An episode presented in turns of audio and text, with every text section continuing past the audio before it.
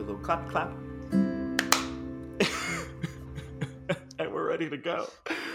Um, hey y'all, welcome to the holding space. There's a lot of people in the holding space today. Um, and I will let them introduce themselves in whatever order they feel like doing so. So, how would you, if no one knew you listening, how would you want them to be introduced to you?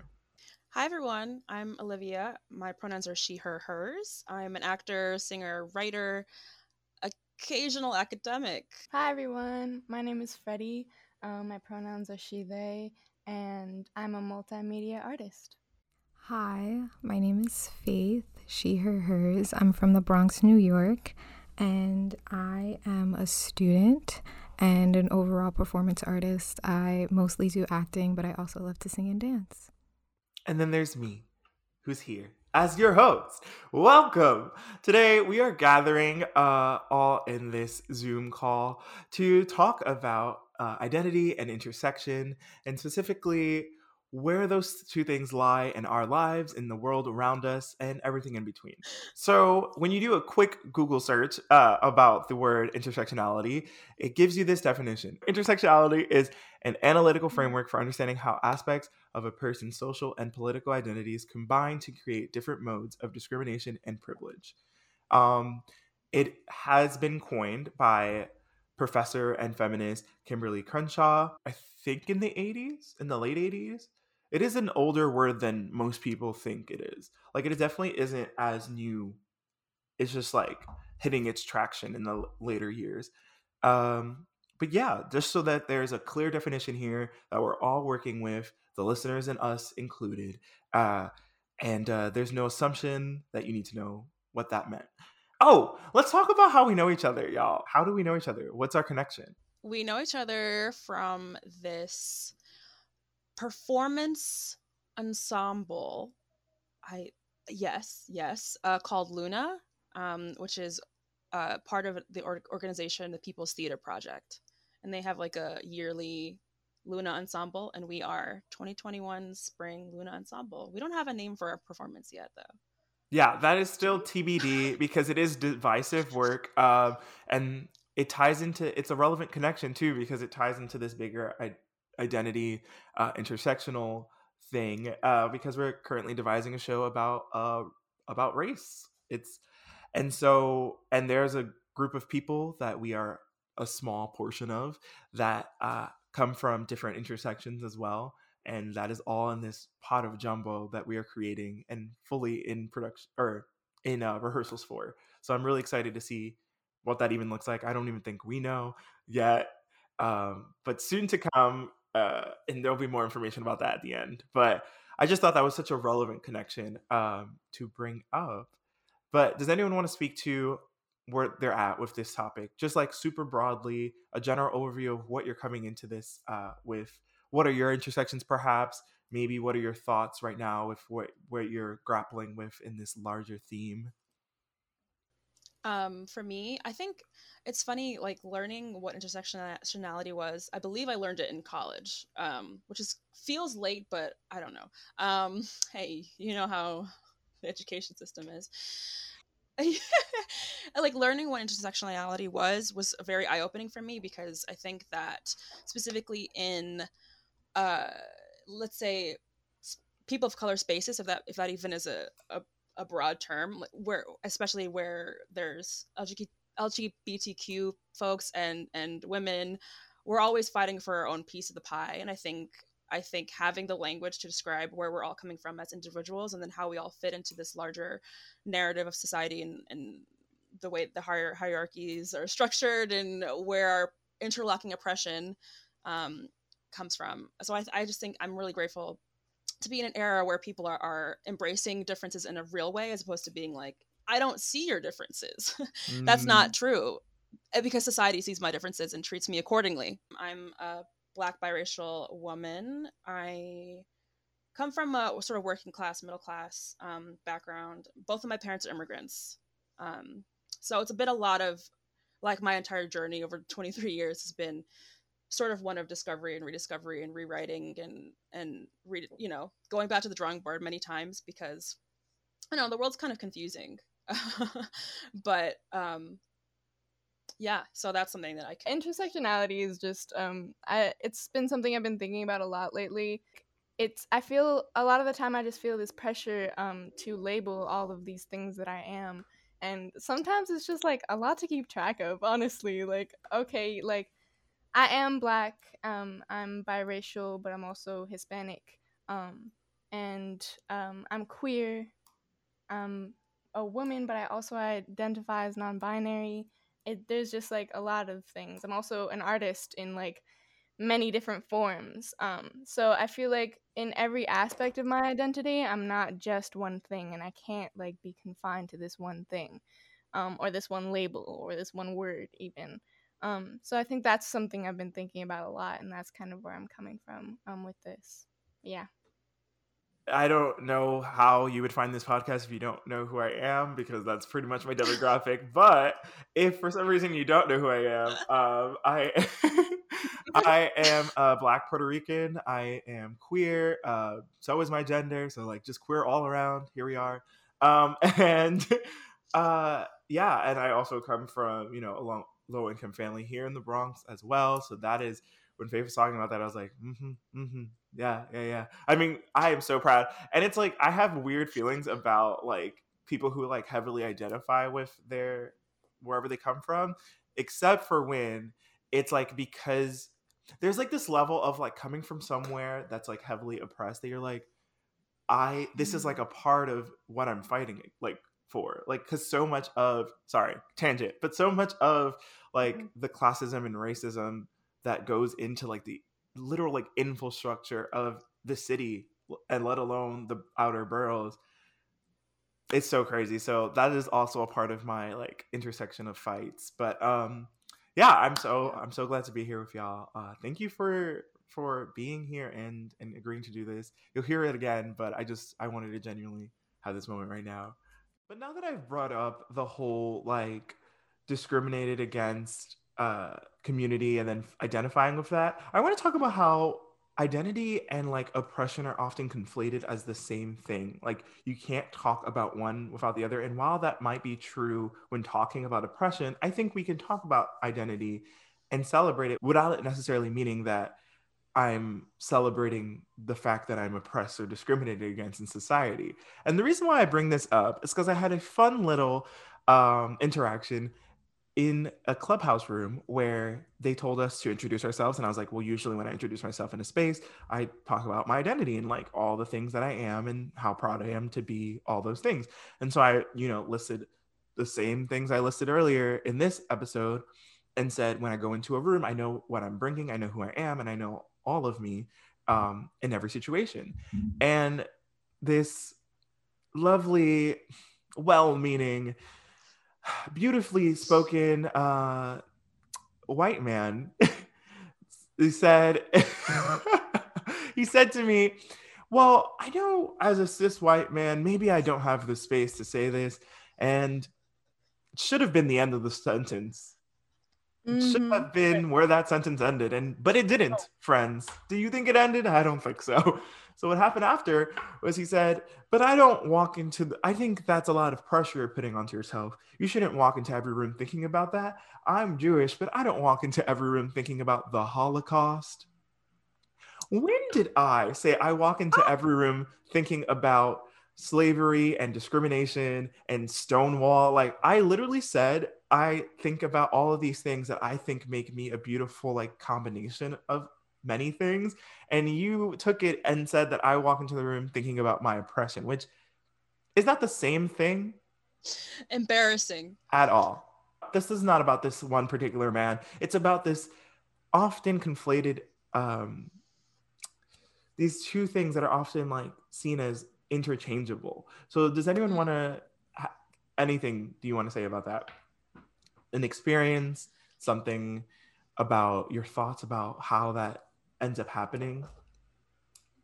I feel like that's huge sorry fredi but i feel like that's huge uh, a huge huge thing. I'm glad we're talking about it because i've been thinking recently about how I, I feel like especially black folks of the diaspora our stories are linked to trauma.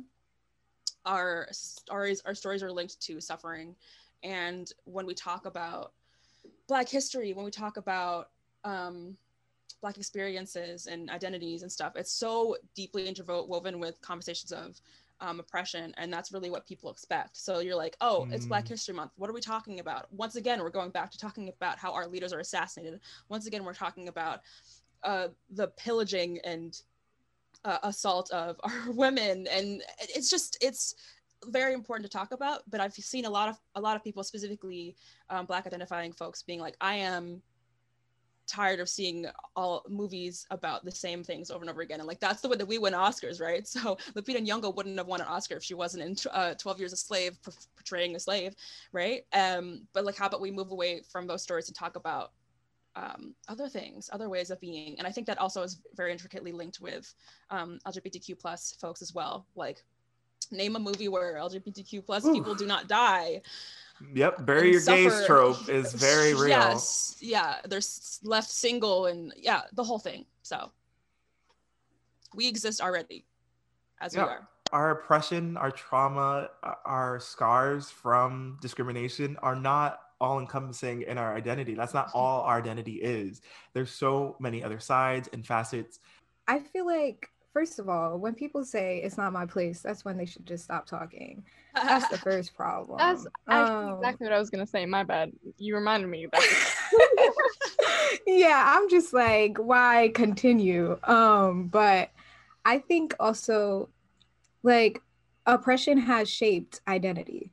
Oppression mm-hmm. will continue to shape identity. Is mm-hmm. oppression equal to identity? No. And for dude to assume that you're bringing up oppression when you're bringing up your identity is, and criticize you on that is to erase the oppression. So I just don't understand, especially coming from a white man. Like, mm, it yeah. doesn't exist too. He was, he yeah. was, and very much like you shouldn't feel oppressed. Let me, uh, let me microaggress you and your tone. it's like I, wow. that the, yeah, a lot of the times people can't see past oppression or discrimination, like especially when they're coming from a place uh, where you identify as something that they don't.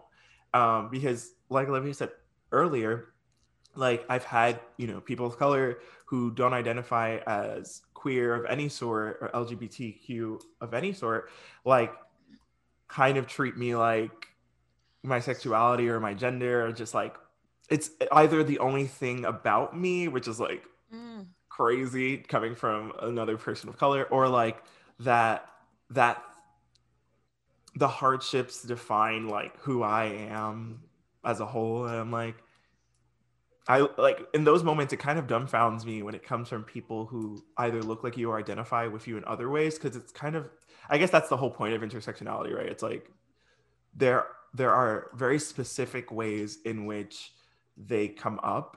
Um, and it can be from one or more communities that you even have a foot in. And that gets really complicated. So I kind of, I mean, this is a perfect way to shift gears into talking about compounded oppression and like how that is different than like feeling that there are one or more things working against you, right? Like sexism and racism don't just both work against black women or Latinx women, etc. Those two things combine into right. a different form of discrimination that is solely experienced by that person who exists in those intersections. And so I think a lot of times people are like, oh, I totally get what you're going through because as this other group that's marginalized, and I'm like, oh, maybe not totally get, maybe like I can relate to you on this one thing, but maybe not totally get um, because it is a whole different beast. Um, have you ever been in an experience that like some people really can't understand that it's a different type of discrimination? I have experienced this uh, many times. Um, I feel like that's it's just something that happens very often. Um, being mixed, uh, being biracial, um, it happens within my own family, um, which is like a whole nother thing to talk about. But um, yeah, like there's there's times when like I'll try to open up with my dad who is white um, about my oppression or things I've been through. And he also loves me because he's my dad. But um and and he tries to relate to me in in in a way um when Mm. I share these stories like he'll be like, "Oh yeah, because I'm the only boy in my family," or like, because, you know, I was the only nice kid in my high school. Like, and it's like, okay, like, I get like that you want to understand, but like, you really just can't like relate in the way that is meaningful or is like actually um you know it's not the same. It's just not the same. So um when it comes from people like that that i care about um it's honestly sometimes just a little harder to deal with even just because i can't um i can't like tell them off like i would somebody in the street um Mm. Or i can't just like you know walk away from it and not have to see them ever again. Um so yeah um but the there's also the other instances where like i'm in school and like there's this one there was this one time where um i don't know they were just trying to like eh, like in a class it was in my art class um and we were trying to uh we had like this diversity conversation for some reason because it's art class and you gotta do it in that class i don't know there's this black girl speaking on how just like she's oppressed and then there was this other girl that started talking Oh, right no. after her saying that like she was like oh i completely understand because my great great grandmother you know she was native american and you know like so i feel that like oppression and stuff like that and mind you she's a white girl like Yeah. Mhm. that's like her great great great great grandma is like the only like connection she has to any type of minority and so it's like those like inputs from white people especially or just people who don't identify as the same things that i do or somebody else does they want to just connect to people in a way where they don't feel like other people's oppression is their fault um, because Mhm. you know white people don't like feeling guilty. They don't like feeling guilty about it. They'll avoid it in every every single way. Um, so i think that's just where it comes from but it just isn't helpful and it's more and it's just more oppressive than it is helpful in any way at all.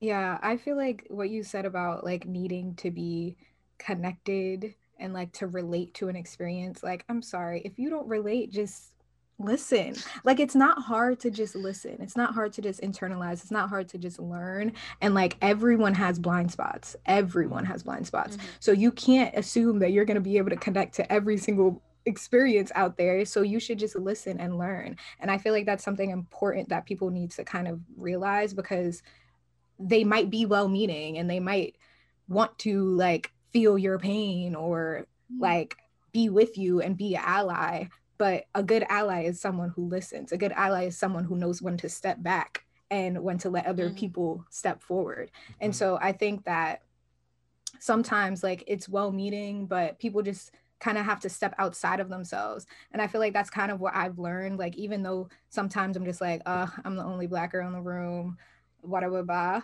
like some in some spaces i am the person who is not marginalized like and I- that that point Mm. i need to step back and i need to Mm. take my seat and just listen and that's okay and so um yeah i've just been in a lot of situations where people are just like yeah i understand and i'm just like you don't and it's No. okay and i just think people need to know it's okay it's okay. That's the whole thing.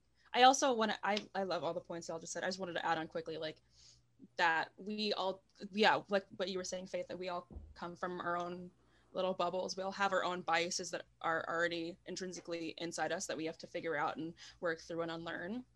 And like we all can do this to each other, even as we're all marginalized folks. Like you know, like what Maddie was saying earlier about like not uh you know um straight cis uh black people sort of using their own actual that because that is there's a privilege in in not being lgbtq plus and like using that privilege to silence to like sort of talk, talk talk over lgbtq plus black identifying people. And you know like we all do it to each other and colorism is also a big place where that happens where um you know people who are closer to the conventional european ideal of beauty or just stand the standards are but it might still have their own level of oppression right or their own intersection of, of oppression or discrimination. They're just like oh i understand what you're saying and we're, we're all the same. And it's like no Mm. but we're not. Like i can't relate to all of those things. And so that's where i have to step back. Like just because i'm also i also am black identified does not mean i experience every single thing Mm. that comes from that happens in our communities so it's like it's very we all have our own place to our own little lane right sometimes right, they all interweave and sometimes- sometimes, they're exactly. very perpendicular right i and it's okay I absolutely, I absolutely agree. Like, I think there needs to be, you know, as much as there needs to be an acknowledgement of where your intersections kind of are discriminated against, there's also an acknowledgement that needs to be where, where the parts of your identity where you are not marginalized, you are privileged in, in other ways. And like, I know that opens up the door for a lot of devil's advocates who love to be like, see, so you have privilege too. And, and that's a whole that we're not dealing with those people. We're dealing with ourselves right now. And what I mean is Mhm. like I know that there's I think in in recent years um I've learned about like uh like sort of where I fall short is when it comes to like accessibility uh like that really you know I mean I'm glad that we're in this age of social media where we're thinking a lot more about like closed captioning and alt text and all of those things Yeah. but that never occurred to me because it never affected me and that doesn't make me a bad person. It would make me a bad person to be like oh i still don't care about that. That's a bad person. That just means that like i have to acknowledge oh i have had the privilege to not think about these things and now i understand why they're important. And now i get to step back when someone has something to say about those things that experiences uh, that kind of uh, marginalization. Like that's not for me to be like yes and but did you ever think about the other side of things? And it's like they don't really have to. That's their life. You live a different one. We can have the same intersections on paper and have Mm. way different experiences with Mhm. them. And that's why you know we always get into arguments about like this this opinion versus this opinion with within like race or within like the lgbt community. Like a great example is we're recording this episode on international women's day. Yeah. You know the insane amount of like complexities of watching people like have very opposite views of what that means today? Like it is it is Yeah. insane. And yet like these people are all all these people that i'm talking about identify as women but they have different opinions about what that means on a day like this. There isn't a singular voice opinion or experience of x person. There's no sole black experience. There's no sole like queer experience. There's no sole et cetera et cetera experience. And even in those intersections if me and a person have similar intersections that doesn't mean we've had experienced the world in the same way. The world will treat us poorly in similar ways but maybe not in all ways and that might shape our identities and our opinions about those things later. This is more of a tangenty moment but it kind of gets me to my thing of how do we uphold our worth with the treatment we're we're exposed to? Because i know and i'm going to say this wholeheartedly without apologies i deserve the universe it is mine to Mm. have and i deserve everything i want is things that i should have not things that i should have to work harder to get Mm. that being said, I also understand there are some realities of the situation here, and it's not as easy as the things that I want just getting them um, for economic purposes, for social purposes, etc. When it comes to romance, when it comes to jobs, I understand there are real world discriminatory things in place. However, I know I still deserve those things. Does that change racism or any other form of oppression out there? No, it's still out there, and the world will still interact with me in those ways. Um, so, in your own experiences, where you're at now, how do you hold on to your worth in contrast to poor treatment in the world? I definitely struggle with that sometimes, but a lot of it is also like my own inner self critic. But the way that I kind of combat that is um, like being deliberate about who I surround myself with. So like, yes, I go to a school where there's only 6% black people, but if you look at my friend group and you look at the places I go and you look at the clubs I'm in, it is a my little HBCU, honestly. And like we we say that, like me and my friends say that, and it's like a joke, but it's so true. Like I because I went to a PWI high school that was much much smaller than college obviously and I didn't have that opportunity to be around so many black people when I got to college it was it was over. Like I'm going to spend time with people who look like me. I'm going to have conversations and like the black community in and of itself and the diaspora is so wide is so like expansive and so I've learned so much more about blackness than I ever could even imagine in high school and so I feel like it's really who I'm spending my time with. And like, if I'm in a space that I don't feel comfortable in, I'm gonna have to go. Like, yes, I go mm. to class. Yes, I do this, but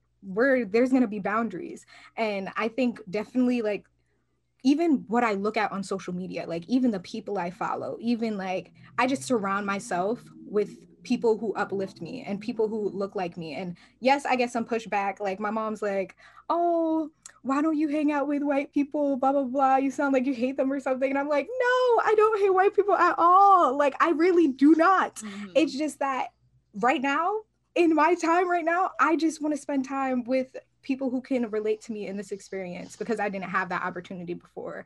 And um, I think it's just like, and yes, I have white friends. I'm not saying I don't have white friends. I, I, I, don't hate white people. I, I have white friends.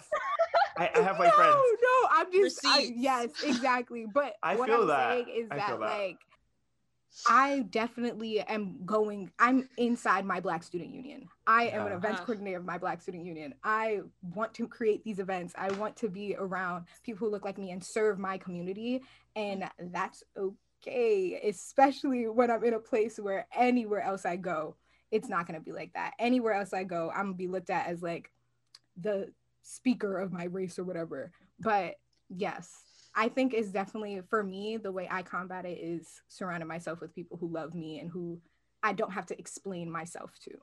That's so important at a PWI because I, I won't talk about where I went to school. I hated it. But my point is similar situation, so few black people. Like I mean, I mean I could probably count the people I went to school with on both hands that I knew and and I knew most of them because we knew each other. You know, I see you, we see each other. Um, it was so few black people on our campus, and so it it was a complete mini bubble within the black community on that campus, and and my thing was so much about unity back then. I mean, not to get into a tangent, but I was very much like, wait, y'all, we can't fight each other. Who am I gonna sit with when I'm in the calf? Like, we can't fight because then we have no friends. Like, I was very much that. I was very much like, let's keep the peace. I don't care how much you don't like this person. There's only a few of us here.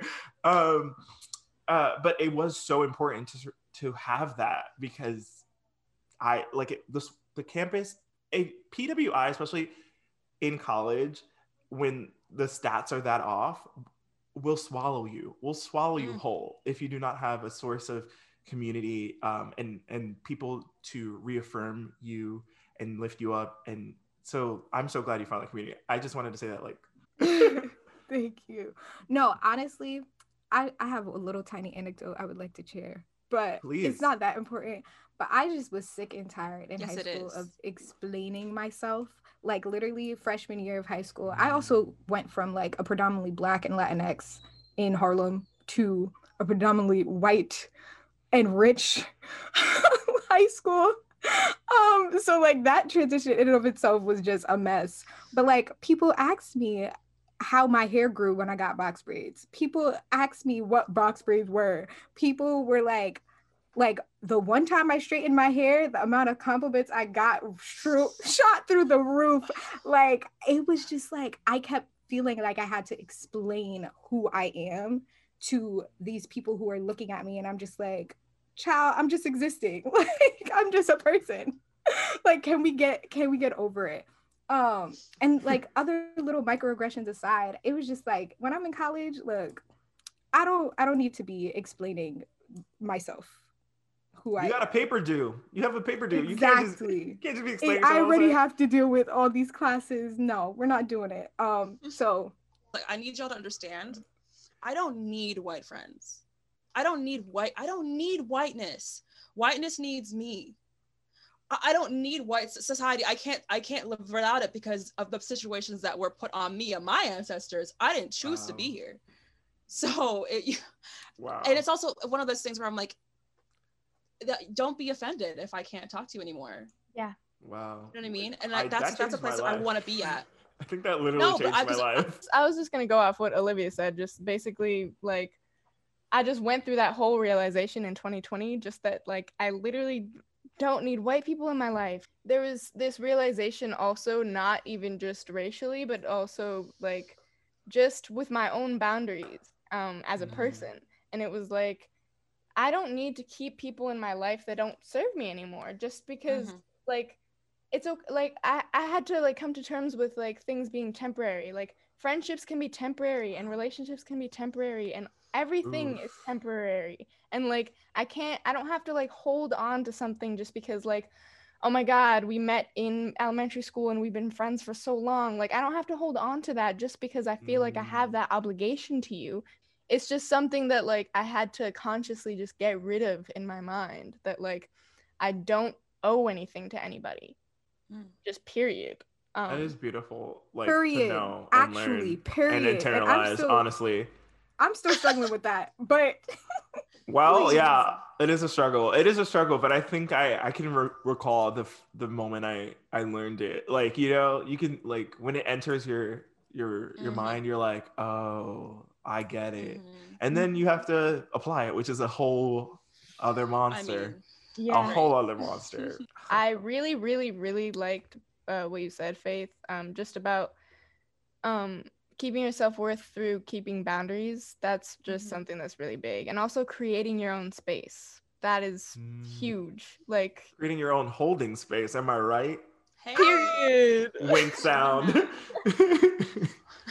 exactly. Like just just being in control of your own reality which is another thing. But um yeah what i wanted to say about how i keep my self-worth through art honestly um or through my creativity or through my expression because um that's also something i've been thinking about a lot lately how does art play into it? And is art part of it or is it like a separate thing that just like intertwines a little bit sometimes? But Mm. the paper beneath my pen doesn't have any expectations of me. It doesn't have any preconceived judgments and it doesn't have any just like anything that you know people have. Um art's important in so many ways but um i think it's uh very much a vehicle to um express my own self-love and self-worth people use or expect artists to use art as um to express their pain and it's a lot it's expected from artists but it's especially expected from um artists of color black Mhm. artists indigenous artists and people who have that intersectionality of identities um so like art is like almost exclusively used or like in the in society's eye it's exclusively used to express my oppression or my pain or my hardships or my struggle. Um and it's like i'm expected to you know create art about you know my mom being black or me being black or my mom being an immigrant or me being queer. And it's like Mm. there's this pressure to label my art as queer art or black art. So it's like there's all these pressures um put onto my art which are the exact same pressures that are put onto me um Mm.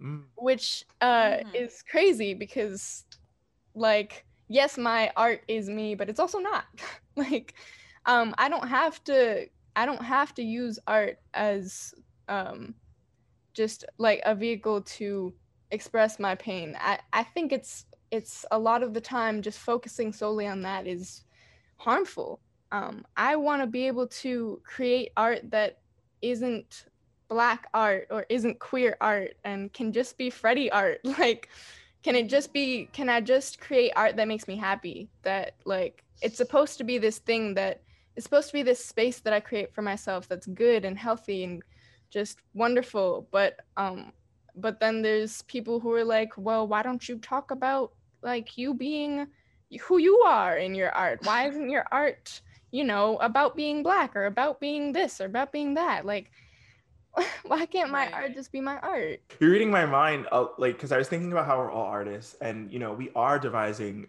you know, this play about race specifically as this job that we're doing, right? Like this contract that Yeah. you know we're all signing to do, right?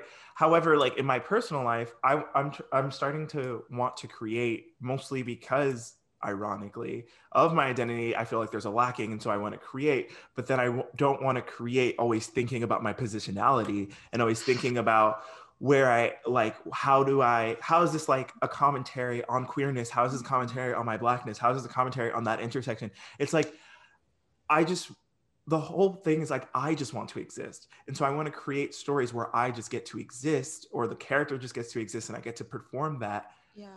But everything you do is political. Everything every one of us does is inherently political. But this like pressure to then make it political, to then hone that politicalness and lean into a commentary about a larger issue. We're like and and that gets rewarded, right? Like we see this we talked about this earlier, the stories that get rewarded are the ones where we see like people suffering.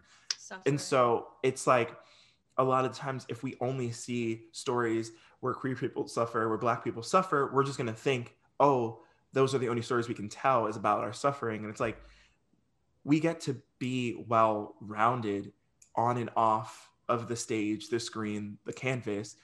We get to be, you know, influenced by, informed by the things that have shaped us, but not that be the things that we are. You know what I'm saying?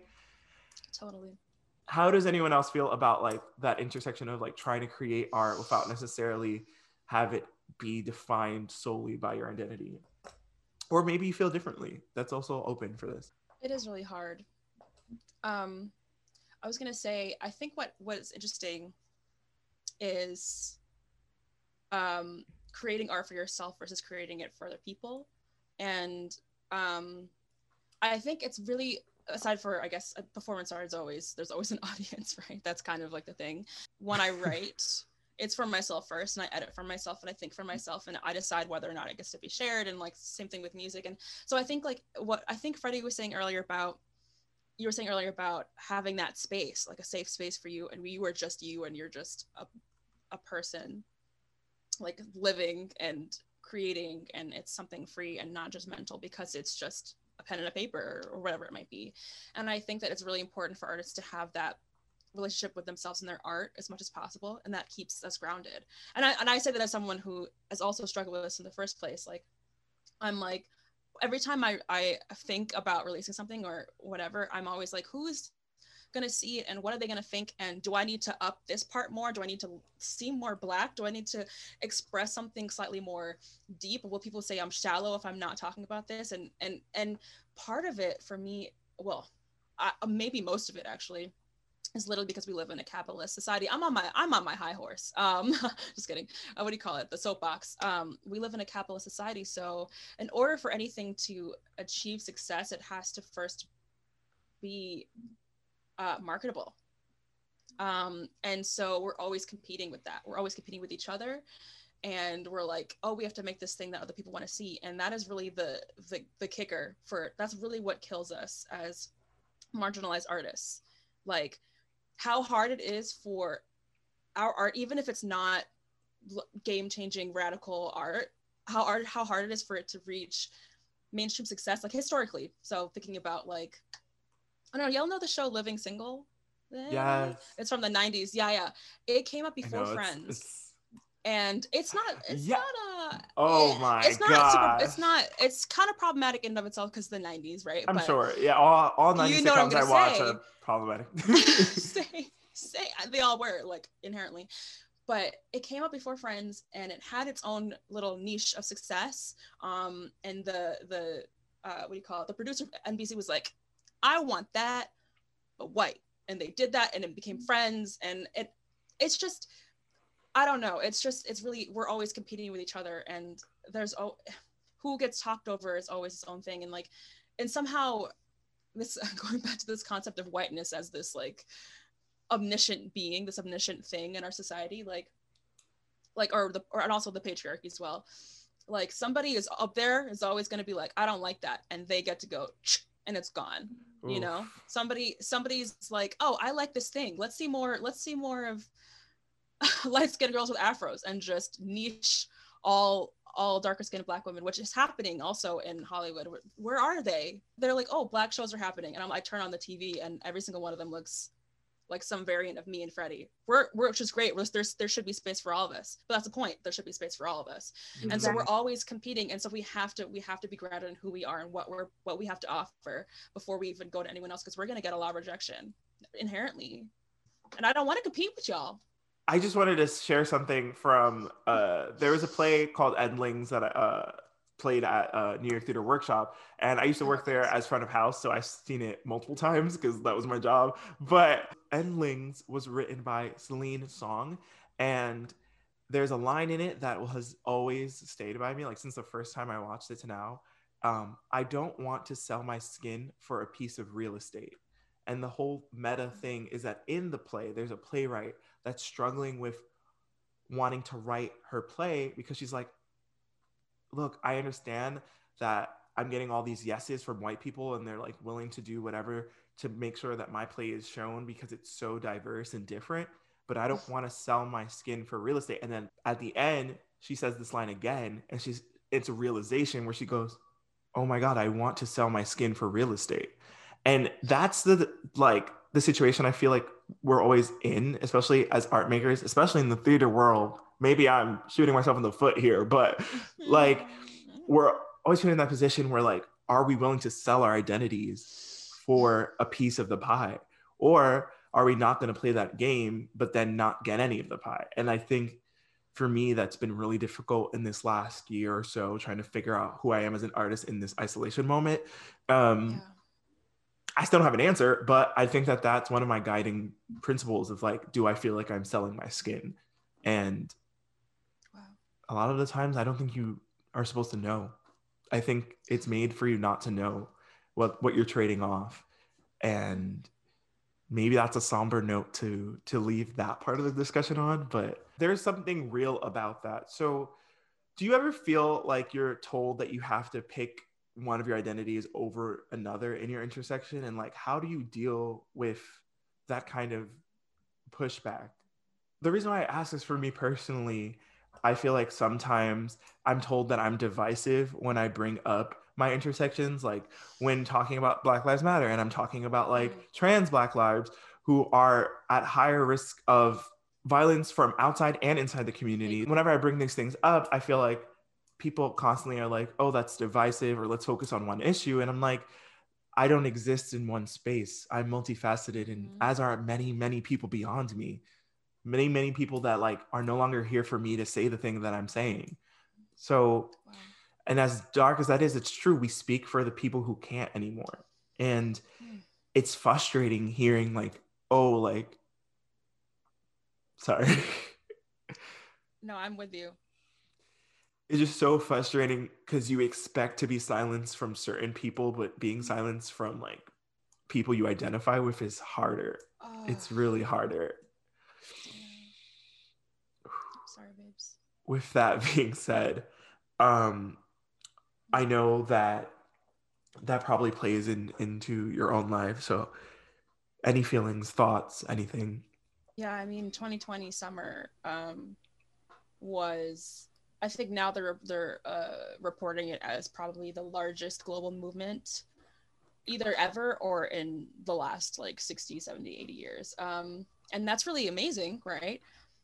But um, I think uh, what we also saw, and again, calling it division is just wild, right? Because people like it's a it's a it's not like one it's not even just one tiny organization anymore it's a massive organization people are fighting for what they need right but in doing so people do get silenced. And this is this is the point that is being made by saying all black lives matter. The fact that we even have to say that is because is because we by we i'm just sort of a kind of a collective we right? Yeah. I would say all all four of us are would be silenced um, by cis heterose- hetero heterosexual black men um, who always say, "Well, we are we're a collective front, black men first. But I'm like, if you go back in the history, Black Panthers, uh, Black women were treated like subservient, treated like they were like they were servants. Um, uh, Bayard Rustin, uh, really, really prominent uh, Black Black Panther, was gay and did not want to be closeted, and he experienced so much um, vitriol and abuse because of it, and silencing as well. And so it's been happening for a really, really long time. And us being in 2020, 21, 2021, and being like, Tony McDade died, and y'all not talking about him. Y'all are y'all are misgendering him, right? Uh, Breonna Taylor died months ago, and there, were, there was no peep until these prominent black female activists were fighting fighting fighting like that's what it takes is for us to literally put our bodies on the line to make our voices heard and so i'm totally with you i think like people are it's like it is i would not be me if I'm not for these intersections. And the things that happened to tony mcdade the things that happened to um thinking uh, uh Oluwatoyin would not have happened if, if not for their intersections.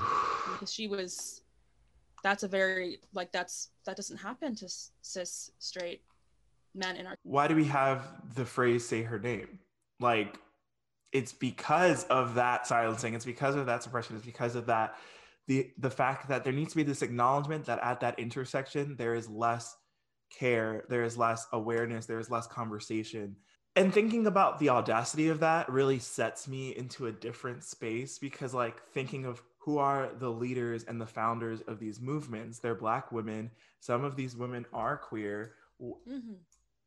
And it's insane to like then be like, oh, we have to put these problems on the back burner. Like the people who aren't organizing and leading aren't literally doing the work for the whole, you know? This is our shared experience, is like what ties us together is a diaspora. But like in the queer spaces, right? A lot of times you bring up race and it's like, oh, don't like we're all whatever kicking here, and it's like, uh. friend, we are not. First of all, not friend, acquaintance, we are not here. Okay, our oppressions existed separately. They affected us separately. When I look around at a lot of the queer people I know, a lot of their partners are white. Um, but we have to think about why that is it's like there are more layers of oppression there are more compounds of of discrimination playing at why certain people don't reach certain openness about identities than others it's like my existence as open and out and expressive as i try to be is an exception to a very oppressive rule i i don't remember who says this like or the variation but it's like none of us are free until we're all free and mm-hmm. I like strongly believe that. And like kind of what I was saying in the beginning, like we all have biases. As a cis woman, like I have a lot of biases. I have made a lot of mistakes. But the thing about it is, I've learned to shut up. I've learned to shut my mouth. I've learned to learn. I've learned to just like be open and remember when I'm in spaces who's not, who's being left out. To constantly mm. be like, okay, I might feel comfortable, but who's being left out? Whose voice isn't being heard? What are we doing to, like, as an abled woman, what are we doing to make sure everything is accessible? And mm-hmm. I think that, like, it's hard. It's hard, and stuff will always be like left out. And it'll be difficult, but I think it's so important to create community and create solidarity and see the beauty in difference. And I think that's another problem with like the Black diaspora. Like, why are we having diaspora wars? Like, it doesn't make sense. Oh and it's, it's on Twitter, it's disgusting. And I'm just like, yeah. y'all, at the end of the day, the police officers over there don't care where you come from. and that's just the end of the story. Why can't we see the beauty in each other? Like, mm. why can't we get over this hump and get over these stereotypes and get over this conflict and just see the beauty in ourselves and be in solidarity and love each other? We have to like demonstrate. I was in a, I was in, I had an interview with um, a social change practitioner for one of my classes, and she was like, in our organization, we try to like create practice the relationships we want to see outside our organization uh-huh. inside the organization so mm-hmm. we are healing ourselves we are having this community so that when we go out into the world and try to change things we can we already seen it we've already made it we have already like demonstrated what that looks like and we're trying to teach people outside how to do that. And i think that's so important like solidarity and that is within the black community that's outside of the black community that's within people of color in general. Like with the asian american violence like you see it mm. coming up again and i'm like why are you pitting why are we pitting asian people and black people against each other? It makes mm-hmm. no sense. and it's just like yeah it's so frustrating because people can't get outside of themselves. People can't look at things and say, this is where I'm coming from, but that other person is coming from a different place.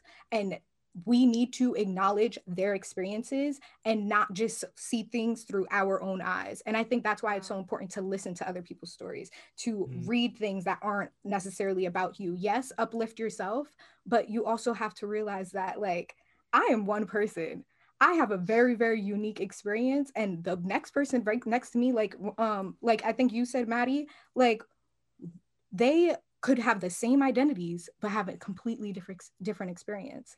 And I think it's just we need to stop like we've been taught society has taught us to put each other in boxes. Society has taught us to treat people the exact same if they look the same if they talk the same if they do the same. Mm. and it doesn't make sense and it's just so hard to get out of it but we have to like retrain ourselves to and like i'm still trying to but like retrain ourselves to come at everything with open eyes with new eyes with understanding and like giving people the benefit of the doubt. Yeah, you're right. And absolutely everything you said, I agree. Those rifts are intentional. There's a reason. There is this huge divide between people within your own race, between races, et cetera, et cetera. And then that same intentionality has to be brought back in how to heal. Like you were saying, there needs to be this moment where you're deciding to create the healing you seek.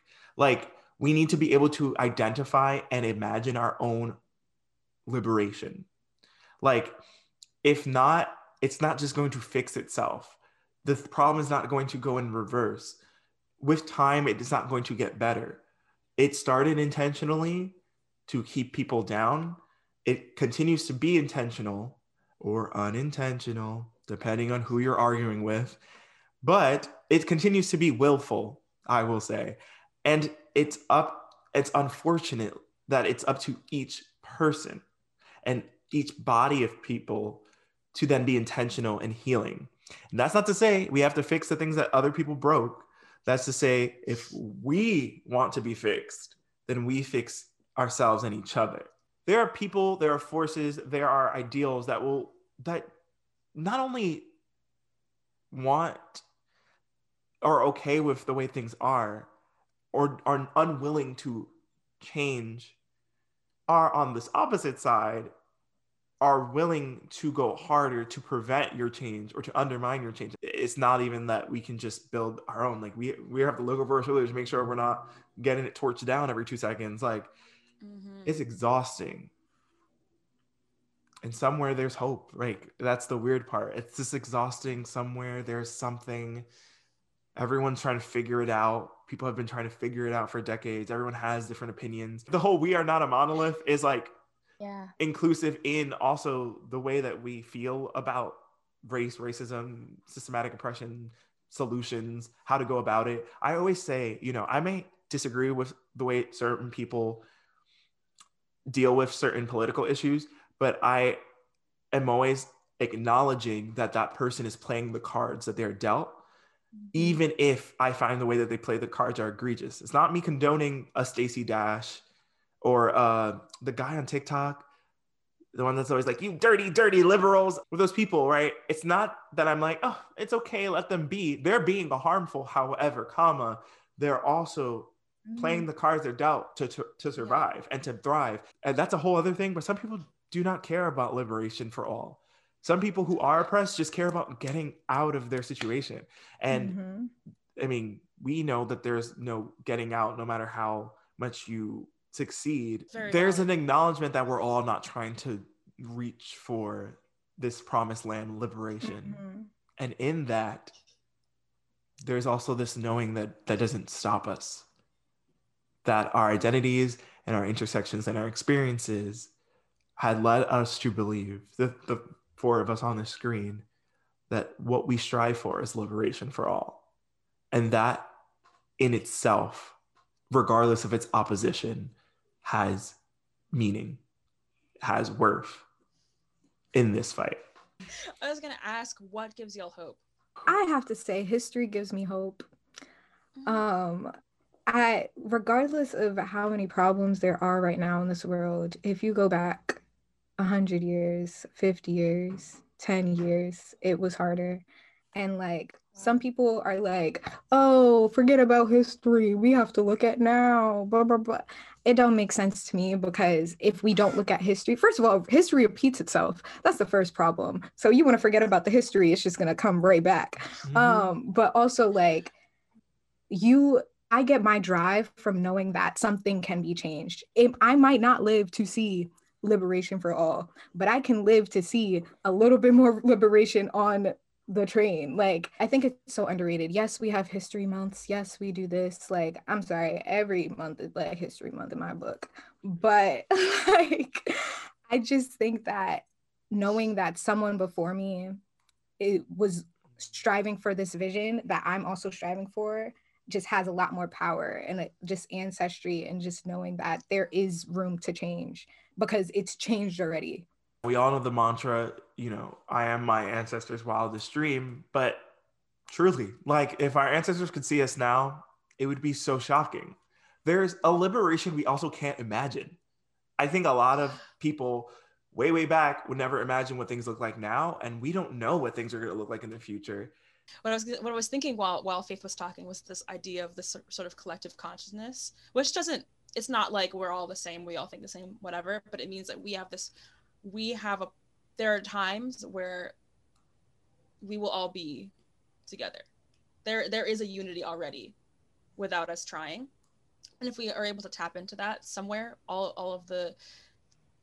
If we find common ground somewhere, then we are infinitely powerful. And I also was thinking when when Maddie when you were adding on about um, the ancestors that I'm like we also have collective consciousness with our ancestors. And I, that is something that really gives me hope as well. I was thinking a lot about how um, in sub-Saharan Africa in a lot of the uh, you know indigenous tribal uh, religions and faiths they they were more progressive than we have even given anyone credit for. Like and that is and we can get there again that's that's Mhm. what I was thinking of is that we can get there again and that there are people who are, are exhibiting the kind of future that we are already that we are dreaming of already.